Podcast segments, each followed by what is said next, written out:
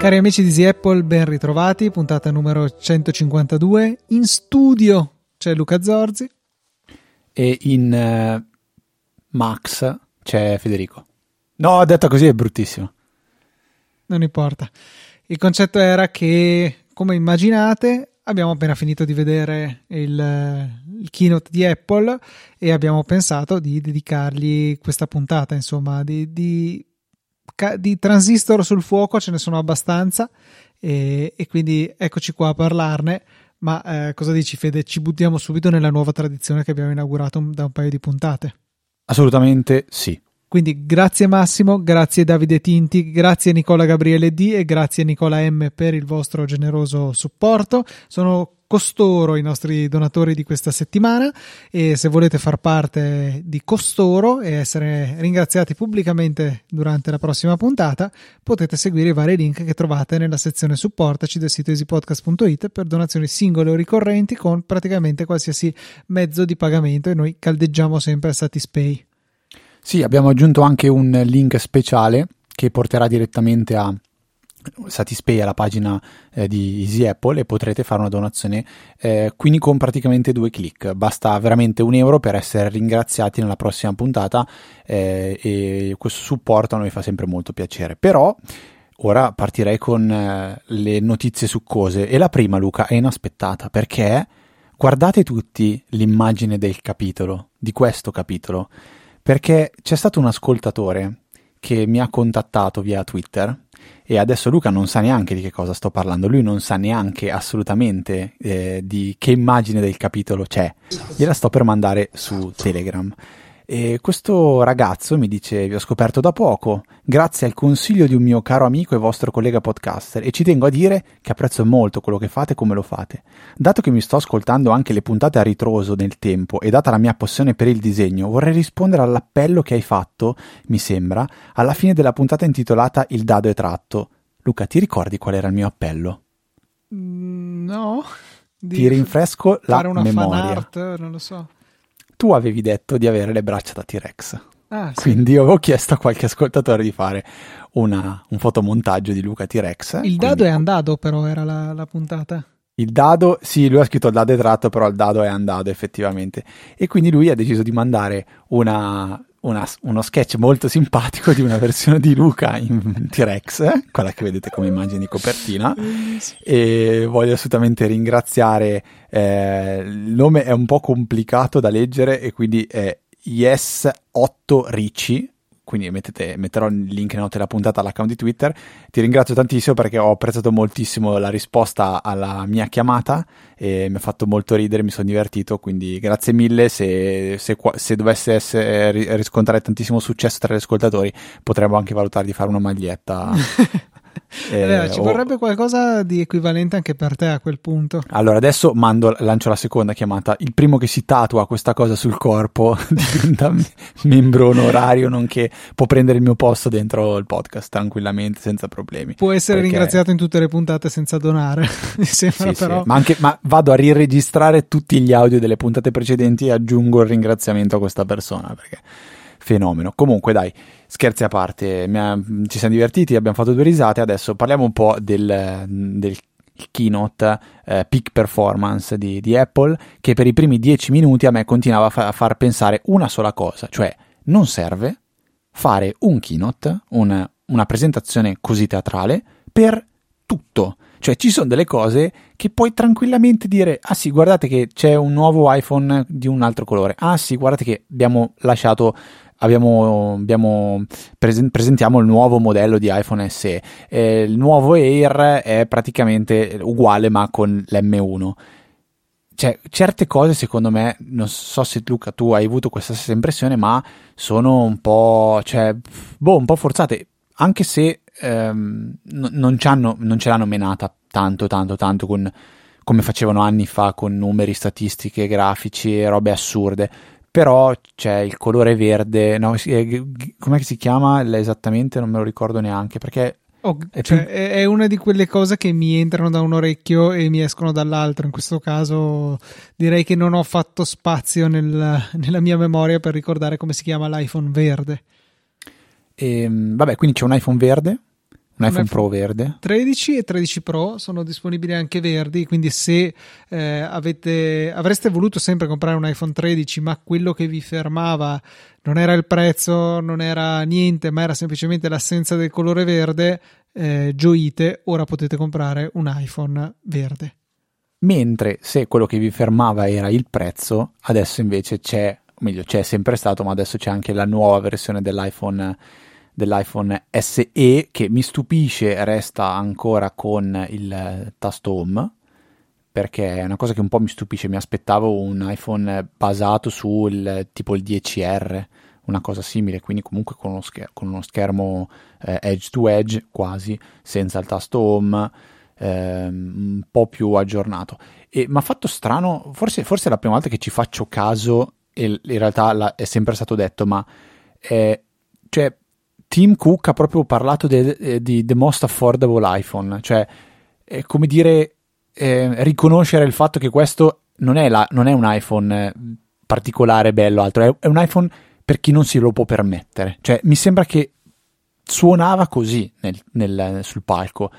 Non, non, so quanto sia stata una roba eh, cioè non, non, l'hanno, non, l'hanno, venduta come un vogliamo che la nostra eh, filosofia, la nostra tecnologia raggiunga il mondo, quindi vogliamo portare questo iPhone anche. Cioè, proprio l'hanno, l'hanno dipinto come quello che costa meno, punto. Non, non, so se è la mia impressione o, o invece anche tu hai colto questo, questo, questa, questa nota così di Tim Cook.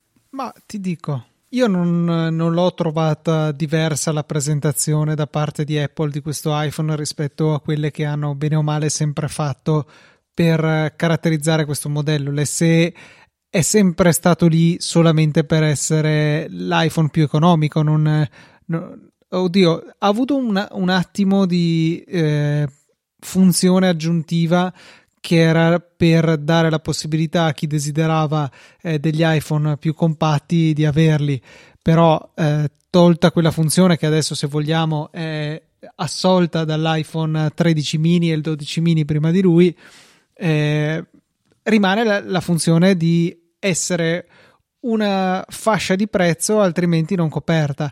Eh, fascia di prezzo che peraltro per, non so il prezzo americano che movimenti abbia avuto, eh, ma come riporta il razziatore su saggiamente, in Italia è rincarato di una trentina di euro. Mi sembrava di aver letto prima, avevo letto al volo.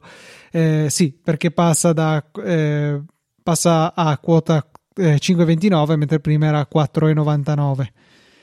Quindi sì, più economico, da noi è leggermente meno economico di prima, ma hey, ha l'iPhone, eh, sì, l'iPhone, ha la 15 Bionic, lo stesso dell'iPhone 13, questo, questo a dire la verità bisogna spezzare una lancia in favore di Apple perché pur con il modello più economico gli mettono un processore che la concorrenza si sognerà tra due anni di arrivarci vicino, quindi eh, di sicuro è una bella prova di forza da parte di Apple ok, ottiene il 5G, yuhu, non aspettavo altro.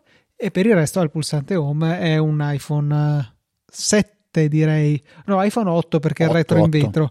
Quindi esteticamente è un modello del 2017 più o meno, quindi eh, sono 5 anni che abbiamo la scocca esattamente così, direi che a loro produrlo deve costare davvero poco, eh, hanno deciso di girare parte di questi risparmi forse nel mettere una CPU particolarmente prestante, un sistema on chip particolarmente prestante, ma in realtà è un po' sempre stata la filosofia dell'iPhone SE perché quando era uscito eh, diciamo l'anno di calendario successivo eh, all'iPhone 6S aveva ottenuto lo stesso sistema on chip di quello, insomma ha sempre più o meno avuto l'ultima generazione, salvo il fatto che non viene eh, generalmente aggiornato annualmente come invece accade per i modelli top di gamma.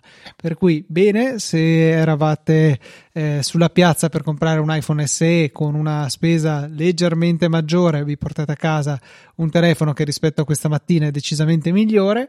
Eh, però appunto diciamo che non c'è stato nessuno sconvolgimento, nessun passaggio a un design più moderno. Questo, eh, a questo punto credo che ci toccherà aspettare il prossimo iPhone SE per vederlo. Beh, eh, intanto dando in permuta il mio iPhone 12 Pro, con soli 50 euro porto a casa un iPhone SE, quindi cioè, mi sto iniziando già a leccare i baffi. 480 euro mi danno per la permuta del, del 12 Pro. Sono sempre assurdamente basse le valutazioni che fanno. Eh, è vero che è il modo più semplice e meno. Eh, che, che, richiede meno intervento con fette discutibili della popolazione umana, penso che si possa dire così, eh, dare ad Apple il proprio telefono è altrettanto vero che penso che sia anche il modo che ci consente di recuperare meno denaro possibile, eh, secondo solo a non venderlo o a regalarlo a un parente. Ma perché tu sbagli, sbagli a vedere eh, questo aspetto solo da un punto di vista economico, devi pensare all'ambiente. Cioè tu dandolo a Apple fai del bene all'ambiente perché loro poi lo riciclano. Ma credo che lo, lo ricondizionino e lo, lo rivendano anche alla fine. Ah, può essere, non lo so. No, dai, era una battuta così sull'ambiente. Ambiente. Bello, bello quello che stanno facendo, però sì, questa roba effettivamente ha un, ha un, prezzo, un prezzo, bassissimo. Poi, vabbè, nel senso, ehm, non ho mai provato a dare in permuta niente. Penso che mai mi capiterà di, di farlo con Apple, visto, visto quello che è, diciamo, la, la loro offerta, ecco. Eh, non, non, ho provato a cercare quanto può costare un 12 Pro da 128 giga sul mercato oggi, però secondo me almeno 200 euro in più, sì, tranquillamente. Cioè, Ti dico solo che il ricondizionato 12 Pro Blue 128 giga venduto da Apple costa 909 euro. Eh, esatto, il doppio, quasi il doppio di quello che... Anzi no, più del doppio. Beh, oddio, Quanti gli cambiano no? la batteria, lo puliscono, gli mettono ah. carica... no, non gli mettono il caricabatterie perché quello non si usa più, eh, al limite è un cavo nuovo e ci sta, insomma, raddoppia il prezzo. E ti sottolineano che risparmi 160 euro rispetto a comprarlo nuovo. Grazie, grazie, grazie, molte grazie. Guarda, io a, eh, mi metto fuori da un Apple Store sarebbe bello poter dire io te lo vendo a 700 euro, ne risparmio altri 200. Comunque dai, a parte gli iPhone, l'iPad Air lo trovo un ottimo upgrade, molto scontato perché l'M1 lo vedo che andrà un po' ovunque, soprattutto avendo poi mostrato quali sono le capacità dell'M1 fino al top of the top. E um, costa ancora secondo me parecchio. l'Air, lo trovo molto in sovrapposizione col Pro personalmente, cioè io avevo comprato a mio tempo il Pro ormai due anni fa se non tre perché l'Air non era ancora quest- di questa fattezza, il Pro mi piaceva che era la grande novità a livello estetico e non era un Pro del tipo, cioè c'era, c'era dentro qualcosa che lo rendesse veramente Pro, sembrava il modello top e basta, invece adesso secondo me l'Air ha ripreso il, il, da fare, a fare da padrone de- degli iPad come, come rapporto qualità-prezzo, poi eh, come, come come, come, diciamo così entry level credo che l'iPad base resta forse la prima scelta di tutti quelli che vogliono acquistare un iPad per, per la scuola, per, per, per, i figli, per, so, per, introdurre la tecnologia o per, poter giochicchiare con un iPad. Se dovessi scegliere un iPad oggi, ehm, penso che mi lancerei quasi al 100% sull'Air per risparmiare qualcosina.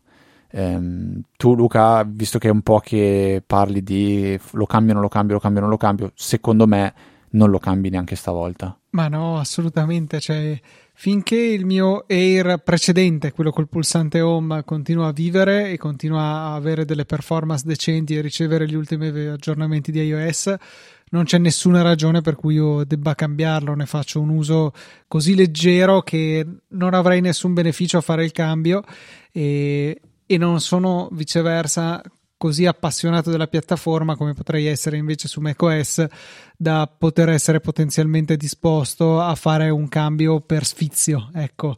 Eh, quindi per me no.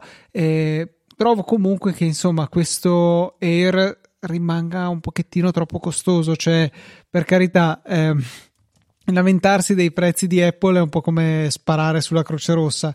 Però non ehm, però veramente è un un livello di prezzo che secondo me è un po' troppo, costa un 200 euro di troppo. Adesso, tra l'altro, sto andando a memoria perché non ricordo esattamente i prezzi. Non so se tu ce li hai. Sì, ce l'ho qua davanti. Vai. Costa 869 ecco, il modello cioè. da 250 giga, però l'entry level da 64 giga, che a mio parere su un iPad sono po- pochi, è 700 euro.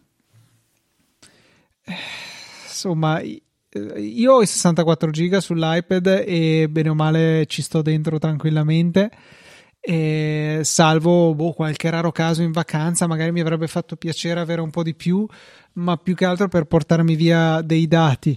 C'è da dire che se non sbaglio l'iPad Air ha USB-C, mi sbaglio? Ah, questo non lo so onestamente, mi pare di Sì, eh? Mi pare di sì. Ehm... Eh, Bella ecco, domanda. 699 sì, sì, USB-C, USB-C. Ok, 699 secondo me gli farebbe bene togliergli un 100 euro, andare a 599 in partenza, che è per carità di più ai prezzi dei prezzi originari dell'iPad, che se non sbaglio partiva da 499, e, e non, ehm, non trovo che ci sia veramente una giustificazione di avere questo, questi ulteriori 200 euro. 100 possiamo dire che tutto è più caro, vabbè, eh, però andare andare oltre secondo me no almeno, almeno 50 euro in meno dovrebbe costare eh, salvo poi appunto i, poi il giochetto che hanno fatto hanno tirato fuori un iPhone 6S come strategia di storage 64 buco 256 eh, costringendo più o meno la gente a prendere il 256 a un prezzo che secondo me dovrebbe essere il prezzo dell'iPad Pro cioè già 869 secondo me è un po' caretto poi ripeto, è un bel dispositivo sicuramente, ma eh, non, eh, non, è compatibile come rapporto prestazioni, prezzo, utilità con l'uso che ne faccio io. Io se penso a quanto dovrebbe costare un iPad, penso a 400 euro e 400 euro è il prezzo dell'iPad. Quindi trovo veramente quello il, il, il modello più azzeccato da, da, da, vendere e penso sia anche quello che vende di più in assoluto. Penso proprio, penso proprio di sì, perché è un prezzo accattivante. Comunque 400 euro mh, mh, fai fatica a comprare un portatile de- decente eh, chi prende secondo me un portatile da 400 euro forse non ha proprio questa grandissima necessità magari di, di, un portatile per quello che un portatile ti permette di fare in più rispetto a un iPad senza contare che stai prendendo un prodotto probabilmente molto molto molto di fascia bassa. Mentre prendi un iPad che secondo me si difende assolutamente bene e per alcune cose risulta anche migliore. Ehm, quindi lo trovo veramente azzeccatissimo Spero che, immagino che comunque a regime anche questo iPad prenderà le fattezze dell'iPad Air, probabilmente quando l'iPad Air avrà delle nuove, eh, delle nuove forme, nuove dimensioni, già si parlava di un iPad Pro che dovrebbe cambiare ancora eh, completamente. E io lo dico, lo, lo, lo provo a sparare, ma secondo me potrebbero tentare un iPad Pro magari grosso, magari veramente da 11-13 pollici, che sia un ibrido tra Mac e, e, e, um, e iPadOS, perché ormai di vincoli non ce ne sono, perché quello che è un iPad Pro è anche un MacBook Air oggi. Quindi io po- penso che potrebbero tentare una roba del genere. Cioè, co- cosa hanno da perdere? Cosa gli costa farlo? Pochissimo, pochissimo. E a me la cosa che piacerebbe non è tanto l'usare un Mac eh, macOS dentro un tablet, è l'idea di avere il mio tablet che poi magari arrivo in ufficio, lo collego con un cavo al mio monitor e ho il mio Mac usato desktop, lo stacco e uso l'iPad quando sono in treno. Cioè, questa cosa secondo me sarebbe veramente tanto figa. Lo dico perché magari non esiste, la vorrei. Poi nel momento in cui arriva la usi e dici no, una, una stupidata galattica rimane quella, la solita questione di come trattare il dispositivo quando è, cioè, in realtà in entrambi i casi sarebbe un iOS dappertutto, un macOS dappertutto o un iOS e un macOS con una cartella condivisa, tra virgolette, che potrebbe essere iCloud. Eh, io diciamo che lo vedrei veramente utile in questo secondo caso perché forzare macOS su tablet e il contrario eh, iOS su desktop insomma mi, che, mi sembrerebbe sempre di utilizzare un sistema operativo che va molto bene in un caso d'uso e molto male nell'altro. Vabbè, nel frattempo comunque c'è chi su Twitter, ho visto, ha deciso che esistono già questi, questi, questi, dispositivi un po' che non esistono realmente, ovvero un MacBook Pro senza schermo usato come fosse un Mac mini. Perché dicono, qual è il vantaggio? Ho la tastiera, ho il Touch ID, ho un trackpad molto bello e ho un Mac effettivamente. Poi ci collego il monitor che voglio. L'unica cosa che mi, mi fa rabbrividire di questa foto, che troverete il link nelle note della puntata, anzi questa è una di quelle, di quelle che forse potrei mettere anche come capi- immagine del capitolo, perché eh, magari dà un pochettino l'idea. Vediamo, ci ragionerò. Che è un MacBook vecchio, quelli con la, la touch bar, quindi n- avevano già il touch ID questi. Quelli non mi con sembra. La touch bar, sì. Sì, ok, allora questo qua ce l'ha. Però è un Mac vecchio, quindi un Mac ancora Intel, non è un Mac di quelli nuovi. E, e, e fa abbastanza ridere come foto. Non so, Luca, se tu la stai vedendo, se il, c'è il link nelle note della puntata, te lo sto mandando. A me un, un, una, un sorriso me l'ha strappato questa mattina quando l'ho visto ehm, questo Duan Rui 1205 dice più e più, eh, anzi faccio tradurre il tweet a Google, dice sempre più persone acquistano MacBook Pro senza schermo da utilizzare come Mac mini. Non solo ha un trackpad e una tastiera, ma anche altoparlanti migliori il prezzo principale è particolarmente conveniente. Quindi immagino magari questi siano proprio Mac che hanno lo schermo rotto, che vengono rivenduti su eBay e chi, c'è chi li compra e li usa come Mac mini. Questa cosa quanto lo vai a pagare magari un Mac con lo schermo rotto? Magari la metà di quello che costa realmente. Non è una cosa stupidissima. No, no, infatti eh, stavo eh, pensando che però a me eventualmente servirebbe il contrario per quello sfizio che vorrei ogni tanto un portatile, una cosa del genere. Eh, guardavo su subito, se ne trovano diversi con schermi variamente rotti.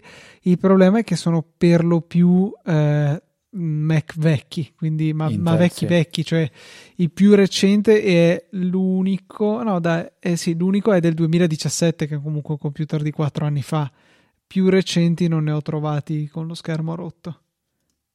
Ok, quindi decisamente roba che non, non acquisterei ad ogni modo. E... Ehm, ecco, ne ho trovato uno eh, che penso sia grosso modo un coetaneo del tuo vecchio MacBook Pro eh, Intel che appunto nella foto su subito è mostrato eh, così come l'hai mostrato tu su Twitter, insomma con lo schermo completamente rimosso e solo la base a fungere da computer collegato ad uno schermo esterno. Ok, eh, c'è, c'è, un, c'è, un link a questa roba qua? Mm, boh, non ha senso metterlo perché okay. sarà sparito quando lo mettiamo. Bene, nel frattempo ho scoperto, Luca, scusami questa piccola parentesi, sai quei tweet, che, quei, quei to-do che dicevo, cavolo, non, non, li trovo, non li trovo, non li trovo, benissimo, perché l'automazione di Twitter me li aggiunge non alla lista di Easy Apple, ma una lista chiamata attività, che non è una lista, e quindi adesso ho scoperto di avere una serie di argomenti che probabilmente non abbiamo mai trattato perché io ho, ho aggiunto erroneamente in un posto sbagliato, però vabbè, va bene così ugualmente.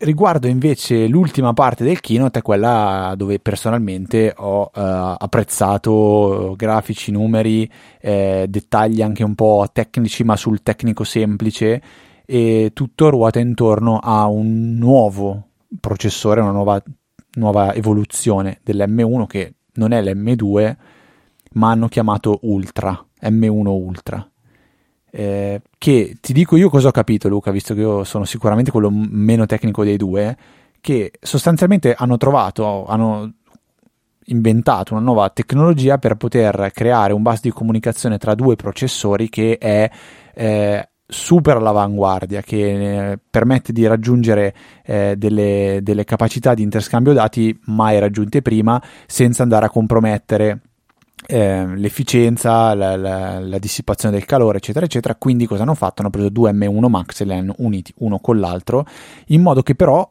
vengono gestiti e si comportano a tutti gli effetti come un solo, un solo processore, quindi non due processori, ma un solo processore con il doppio dei core, il doppio della memoria integrata, il doppio della, G- della GPU e eh, ovviamente è grosso il doppio di un M1 Max, fa impressione vedere la differenza di dimensione tra l'M1 base e l'M1 Ultra, quindi due M1 Max, e ce l'hanno schiaffato dentro, dentro un Mac, Mac Studio.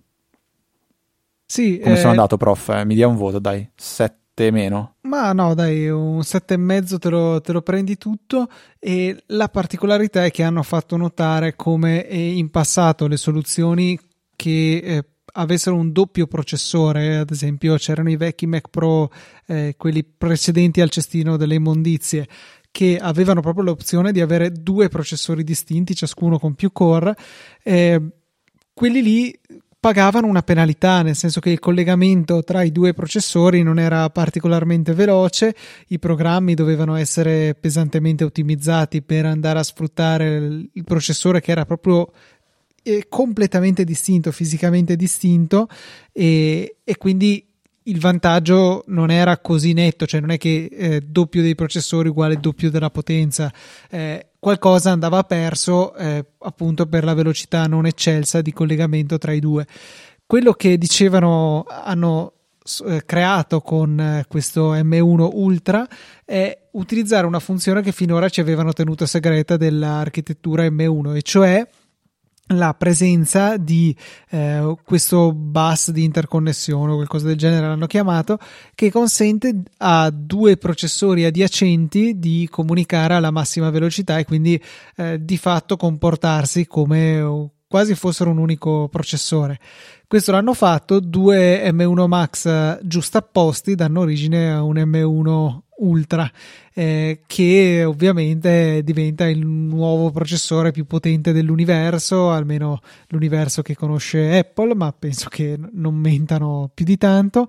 E wow, devo dire che sono piuttosto impressionato. Hanno fatto vedere eh, dei numeri, hanno parlato di ehm, velocità veramente pazzesche. Se confrontato anche a versioni del Mac Pro Intel attualmente in vendita non esattamente popolari, cioè eh, l'M1 Pro, eh, no scusa Max, è decisamente più potente del, dello Xeon 16 core sul Mac Pro e l'Ultra addirittura riesce a surclassare il 28 core, mi pare, insomma, il più potente che esiste, per non parlare poi di come viene surclassato eh, l'iMac da 27 pollici più potente, eh, che tra parentesi assente illustre secondo me di questa presentazione perché anche poi alla fine hanno detto ecco siamo, abbiamo fatto il nostro bel passaggio ad Apple Silicon per praticamente tutta la linea resta solo il Mac Pro. Ma e l'iMac da 27 lo considerano archiviato con l'accoppiata Mac Studio più uh, Studio Display, mi pare si chiami così, ci arriviamo dopo. Ecco, quindi questa è una domanda interessante alla quale eh, non ho trovato la risposta durante il keynote, ma adesso aspettiamo insomma di sentire anche tutti gli altri podcast che oltre a Easy Apple ne parleranno, magari qualcuno avrà modo di registrare un po' più distante dal keynote e quindi avere delle informazioni più certe. E, e vedremo insomma di cosa ne sarà dell'all-in-one di taglia massima. Per il resto, insomma, questo eh, Mac Studio sembra grossomodo un, tre Mac mini uno sopra l'altro come dimensione. Eh, mi fa sempre sembra un, un NUC. A me ricorda più i NUC. Cioè, sembra perché i NUC non so se in mente. Eh, però hanno, hanno, quella forma, cioè è un NUC alto, però ha molto più pronunciata la parte sotto di ventilazione. Che non so perché faccio questa associazione, è il mio, il mio, il mio cervello che fa, fa sta roba qua, però mi, mi sembra più, più, più, bruttino esteticamente rispetto a Mac Mini, che è elegante. Questo qua lo vedi che è un po' più cicciotto. Sì, è tozzo, non, non è molto... Eh... Ti sta nel cassetto? No, sicuramente no. Eh, Aia. Forse mi starebbe un secondo Mac Mini a pelo pelo, eh, però si farebbero caldo a vicenda, insomma adesso ormai sto, è da un po' che sto usando il Mac per registrare, ha già raggiunto temperature preoccupanti, eh, siamo... Eh, cavoli, il punto più caldo ha appena toccato i 40 gradi, insomma non vorrei che diventasse tutto bollente. Continuo ad adorare la freschezza di questo mini, vabbè.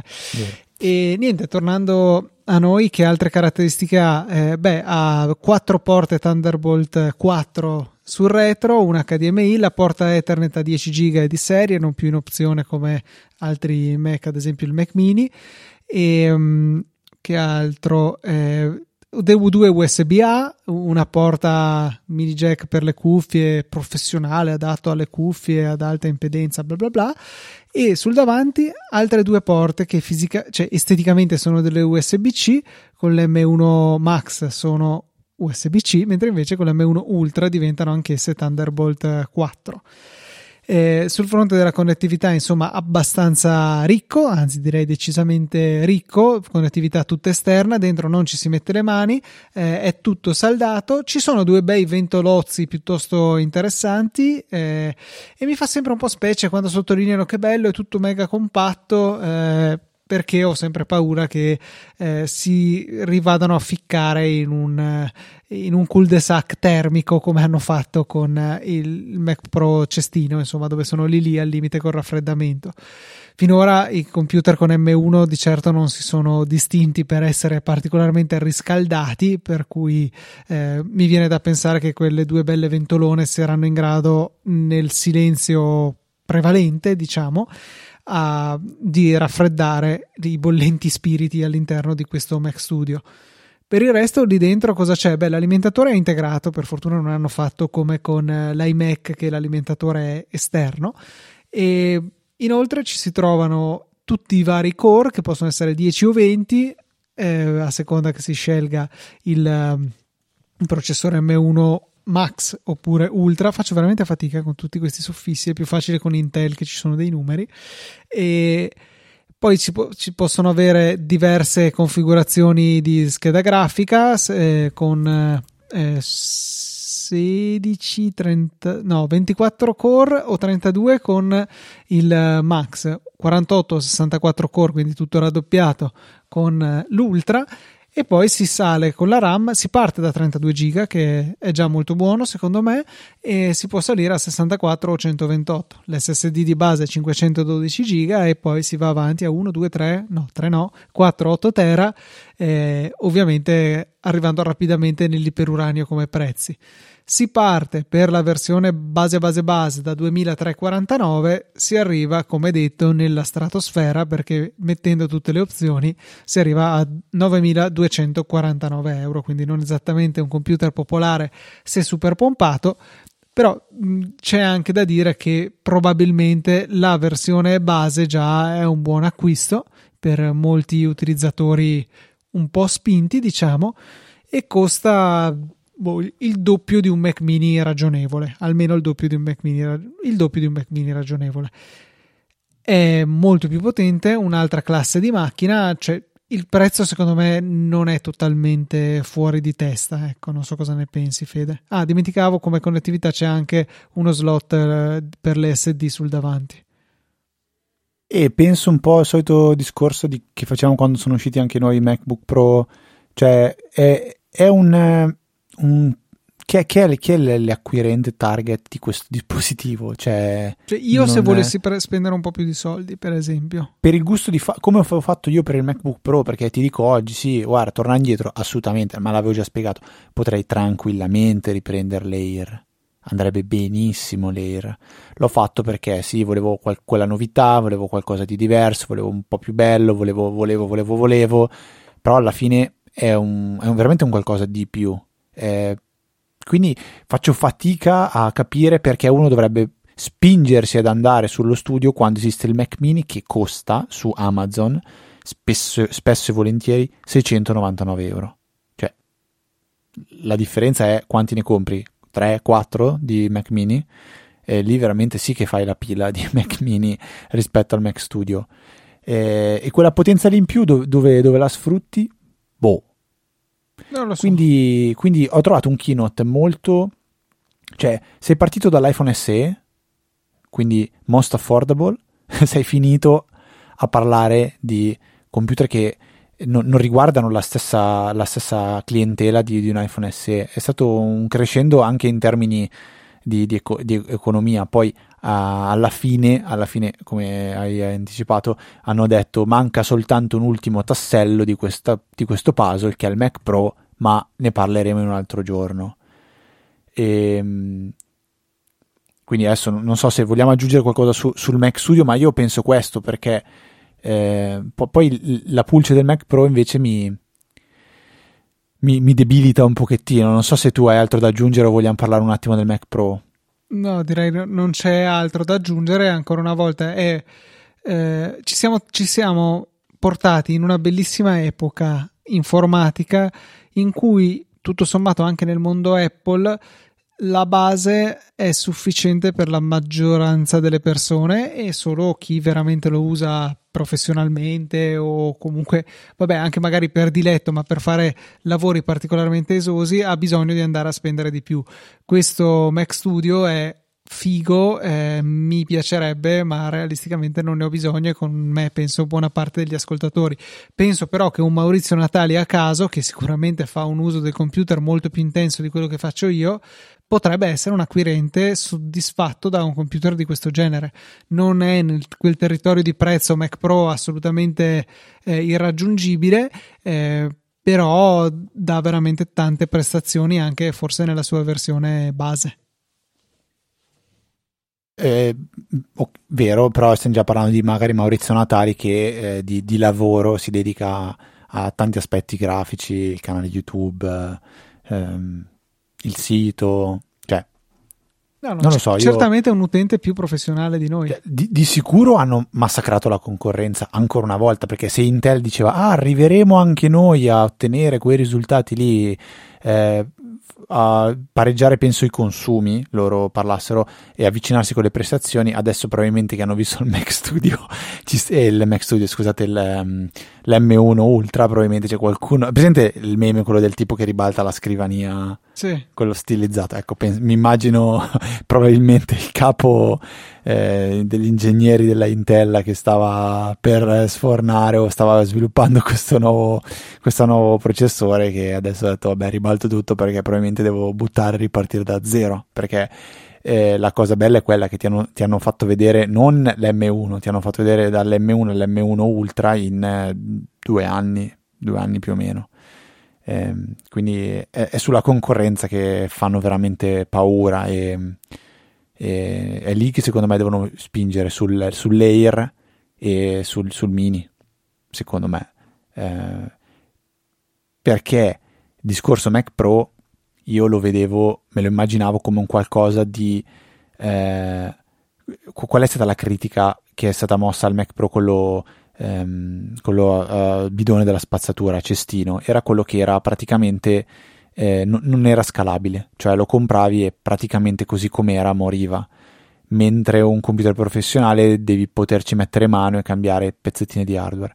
Ma se loro ti mettono sul piatto un computer che ti costa meno, con delle prestazioni impressionanti, io penso che saremmo tutti d'accordo a dire va bene, io ho bisogno di avere il top del top e quando esce quello nuovo compro direttamente quello nuovo. Se le performance sono queste, cioè mh, il paragone, adesso non, non, non, so se l'hai detto, me lo sono perso, pa- parlando di memoria grafica, cioè hanno, hanno dato dei numeri, poi può essere che non, non, non si traducano effettivamente in, in, performance vere e proprie, ma della memoria eh, disponi- messa a disposizione di una GPU con l'M1 Ultra che se non sbaglio erano 128 giga. Correggimi sì, Luca. Sì, sì. Cioè due M1 Max con 64 giga. Ricordiamo che la memoria dei nuovi M1 di Apple Silicon è una memoria condivisa, quindi è sia una RAM sia una RAM diciamo della GPU, memoria della GPU. Ehm, mentre la, la, la, la top di, di, gamma scheda video più potente che c'è mi sembra che parlassero di 48 giga. Quindi parliamo del triplo quasi.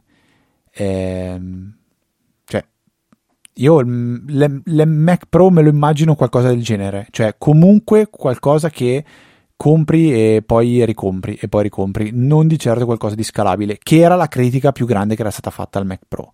Quindi mi chiedo come verrà presa questa, questa ipotetica, ipotetica, novità? O fanno il, il, il, Mac con il processore l'M1 Mega Fanta Ultra che è scalabile nel senso che compri quanti M1 Ultra vuoi li metti uno insieme all'altro e scalano e diventano sempre più potenti? Cioè pensa a una roba del genere. Non penso però. Credo che il il fatto che, si, che non sia internamente espandibile venga perlomeno in, per questo giro eclissato dalle prestazioni. Poi ne parleremo in futuro se, se questo rimarrà un problema. E, ehm, cioè, perché per me l'M1 Studio, il Mac Studio mi aspettavo potesse essere un Mac Pro praticamente, cioè come dire questo è il Mac Pro, perché se guardi anche le performance non, non, non c'è Mac Pro che si avvicini, non dico che, che lo, lo, batta, ma che si avvicini, cioè si parla di tante volte per in più, in tutti, in tutti gli aspetti. E, ehm, e chissà quanto poco scalderà Luca, non ti piacerebbe metterlo in un cassetto, magari modifichi il cassetto, glielo metti dentro, vedi come sta.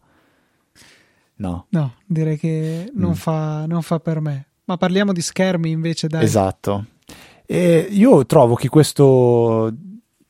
Adesso mi, mi, sono pure dimenticato il nome, non è XDR Display, ma è, aiutami Luca, il nome effettivo Studio è... Studio Display. Studio Display, ecco sì, era più facile di quello che... Vabbè, è una... effettivamente abbiamo proprio finito di vederla la conferenza qualche minuto fa.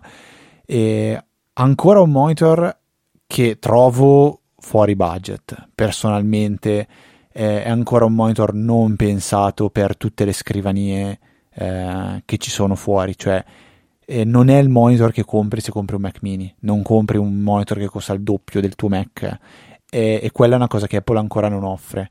Ehm, mi spiace perché comunque il cinema display era un display quello da 27 che c'era prima, quello fino a quanti anni fa, 6-7 anni fa, era molto più eh, affordable, eh, per usare il termine usato da Tim sulla, per l'iPhone SE. un millino più o meno? Ma secondo me si trovava anche un pochettino meno. Qua comunque siamo ancora su 1700. Sì, eh, 1800. Il prezzo, sì, ecco, io sono uno di quelli con cui il mettere il prezzo col 99 finale funziona. Perché se tu mi dici 699, io poi penso 600 e non 700. Quindi è una cosa odiosa, però purtroppo col mio cervello funziona. Quindi 1800 euro per un display. Eh, lasciamo perdere il fatto che io adoro lavorare con due display. Potrei pensare di usare uno il MacBook e l'altro quello, questo studio. Eh, no, penso che sarebbe una follia, sarebbe scomodissimo. Quindi va bene, io ne vorrei due, quindi la cifra diventerebbe assurda. Ma il monitor che ho davanti, che è un monitor di tutto rispetto, LG, eh, IPS, 27 pollici, 4K, eh, non dico borderless, ma quasi, cioè di bordi ne ha veramente pochi, quasi edge to edge, pagato 400 euro, forse 450, cioè 1200, 1300, 1400 euro in più per avere sicuramente un display migliore e il cavetto che mi permette di ricaricare il Mac direttamente dal display, un hub dietro, cioè no, non, non lo so, non, non, non, lo vedo come qualcosa di nelle mie corde.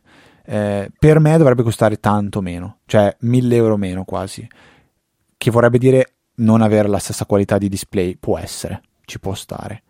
Eh, però io forse se costasse 700 euro, 800 euro, ci ragionerei 1700-1800 lo vedo assolutamente fuori e, e, penso per tantissime persone sia, sia fuori e, e, allo stesso tempo però penso faccia un grandissimo sgambetto all'XDR per quel poco che ne posso capire perché lì il gap diventa piccolo, veramente eh? impressionante eh? Cosa? Sì. È più piccolo? Ah, beh, è vero, sì, ok, è un po' più piccolo, è un po' più piccolo. Però il gap diventa impressionante, eh? perché 1800 questo è con la base l'altro è 5000 senza. 5006 cioè, senza. 5006, ok, senza base. Eh, wow.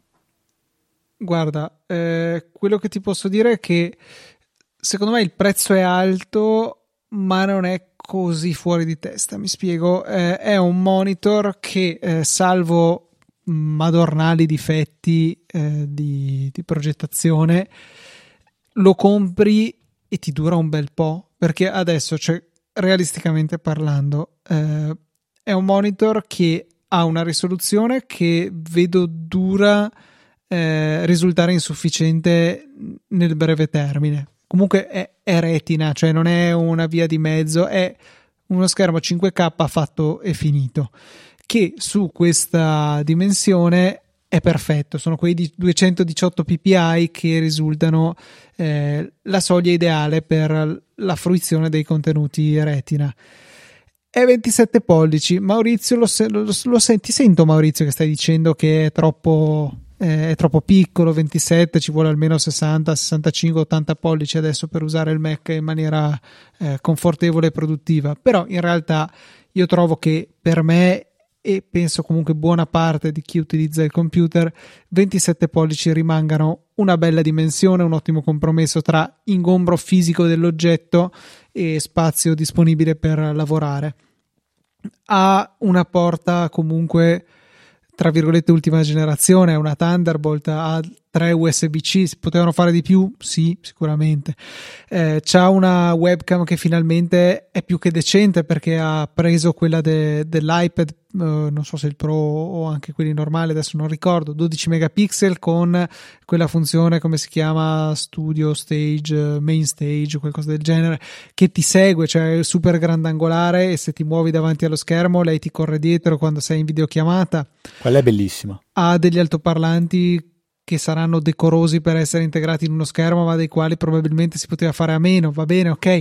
Eh, è uno schermo completo che sopravviverà a diversi computer. Lo stesso LG 5K, che in, con tutti i suoi difetti io ho comprato nell'ormai lontano 2017 e che avevo pagato una cifra comunque importante perché l'avevo pagato circa 1000 euro eh, grazie allo sconto, bada bene, sconto che c'era promozionale del 20% all'epoca è un computer, cioè uno schermo che ha già servito con due computer, con il mio MacBook Pro 16 prima e col Mac mini ora. Cosa ho dovuto cambiare nello schermo? Niente, semplicemente il computer a cui era collegato.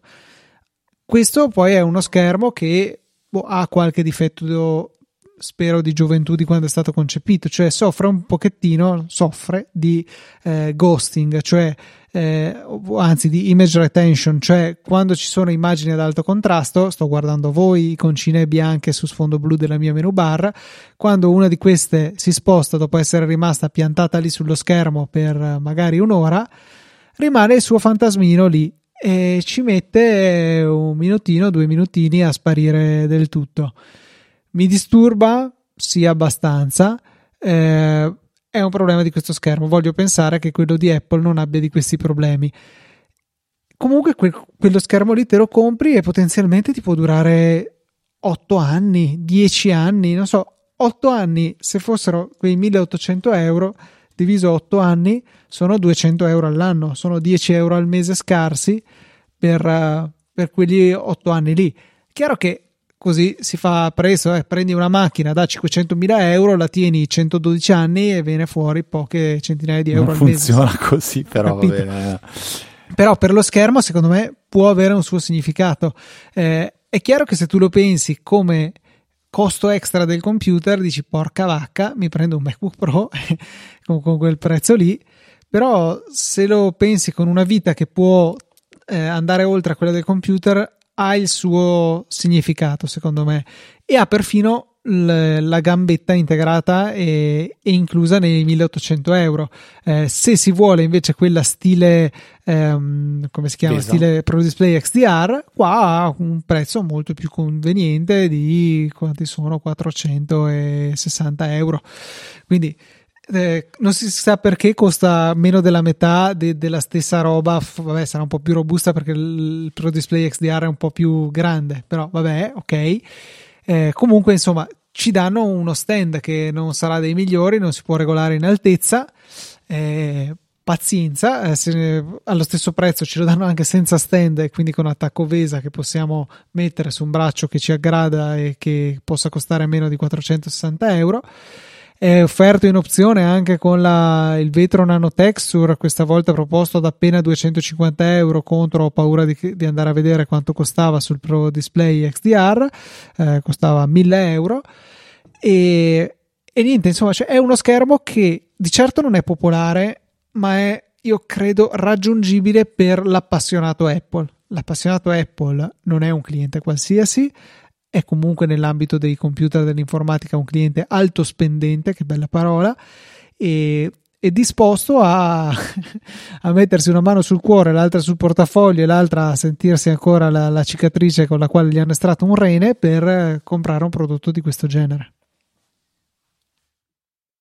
Niente da aggiungere, direi che cioè, i ragionamenti sono questi e ritornano spesso su, su quando Apple fa queste, queste uscite. Poi mi piace anche ricordare una cosa che non, non, non, vi, non è farina del mio sacco, non mi ricordo neanche dove l'avevo letto, l'ho sentita male, il perché queste aziende Apple, ma ce ne sono tante altre, possono essere eh, mondo automobilistico, possiamo prendere Ferrari, Lamborghini, così perché si spingono, magari anche Tesla, perché si spingono a tirare fuori queste cose che sono di più, di, di, troppo, troppo rispetto a quello che serve, perché è la sfida del cercare di superare il limite, di portare innovazione, di portare qualcosa che poi magari ti permette, pensando, di, pensando in grande, pensando di andare oltre quello che è la necessità, poi magari ti permette di fare un mezzo passo indietro e portare delle reali tecnologie eh, innovative nei prodotti di, di tutti i giorni. E io credo che per esempio quello che ha fatto Tesla spingendo così tanto sull'elettrico sta portando un grosso cambiamento oggi nel mondo automotive perché ormai le macchine per esempio sono quasi tutte ibride.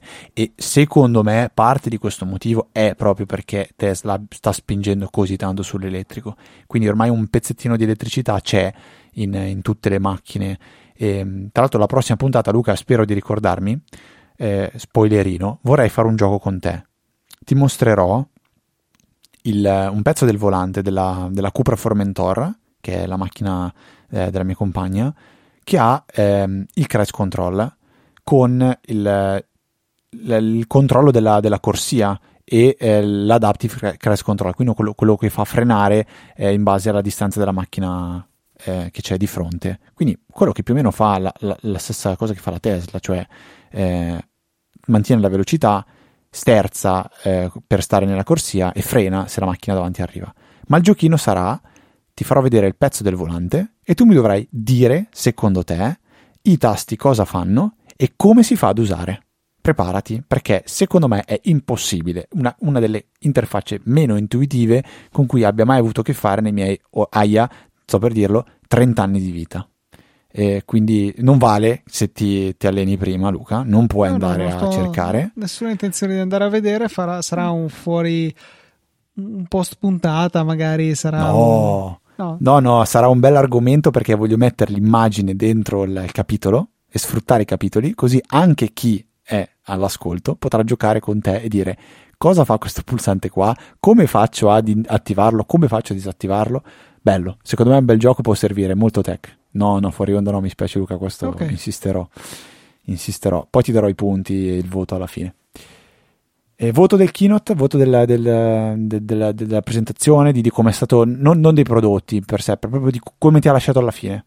L'ho seguito telefonando, l'ho seguito facendo dell'altro, quindi non sono nelle condizioni di dare una valutazione precisa, però eh, complessivamente penso che un 7 se lo meriti, non, nulla di eccezionale, però eh, mi, mi, è piaciuto la, nella seconda parte, intendo per quanto riguarda i prodotti, quindi eh, il vero voto lo do a quello.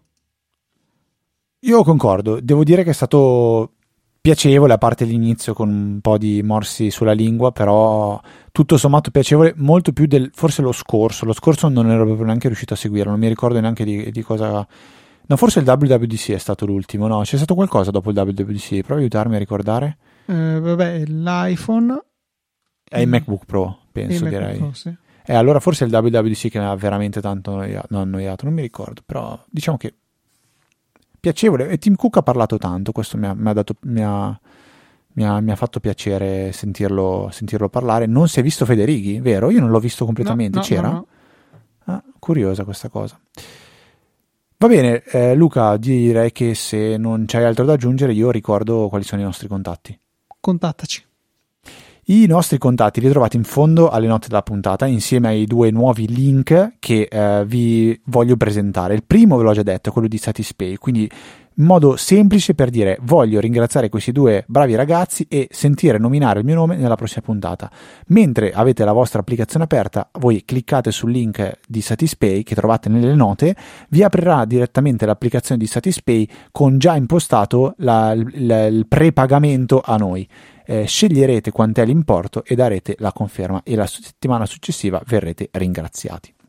Il secondo link invece è quello che vi porterà alla pagina diciamo di, eh, di, di Apple Podcast di, di Easy Apple per facilitare la, la, la, la, vostra attività di lasciarci una recensione che ricordiamo è un qualcosa che è veramente molto molto utile. È forse l'unico strumento che abbiamo per poter acquistare visibilità all'interno del panorama di, tutti i podcast delle, delle, delle, dei cataloghi de, delle classifiche di Apple Podcast che resta oggi la principale piattaforma di distribuzione dei podcast quindi le vostre recensioni sono veramente, veramente preziosissime.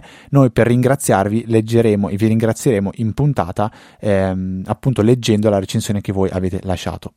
Per tutto il resto potete scriverci all'indirizzo mail info-easyapple.org, entrare a far parte della nostra fantastica Easy Chat eh, tramite il link chat.easyapple.org e se avete voglia e piacere potete seguire anche me e Luca no- sui nostri account personali di Twitter, siamo LucaTNT, ho visto che la scorsa puntata hai eh, ricordato de, de, de, del fatto che a me piace ricordare ogni tanto come mai si chiama Luca TNT. Mm. Eh, a me piace pensare perché TNT è la dinamite, quindi è, è, il bomber, Luca Bomber, perché esplode, invece TNT sta per tutto e niente, io ogni volta lo dico e mentre io su Twitter sono ftrava, scritto ft rava.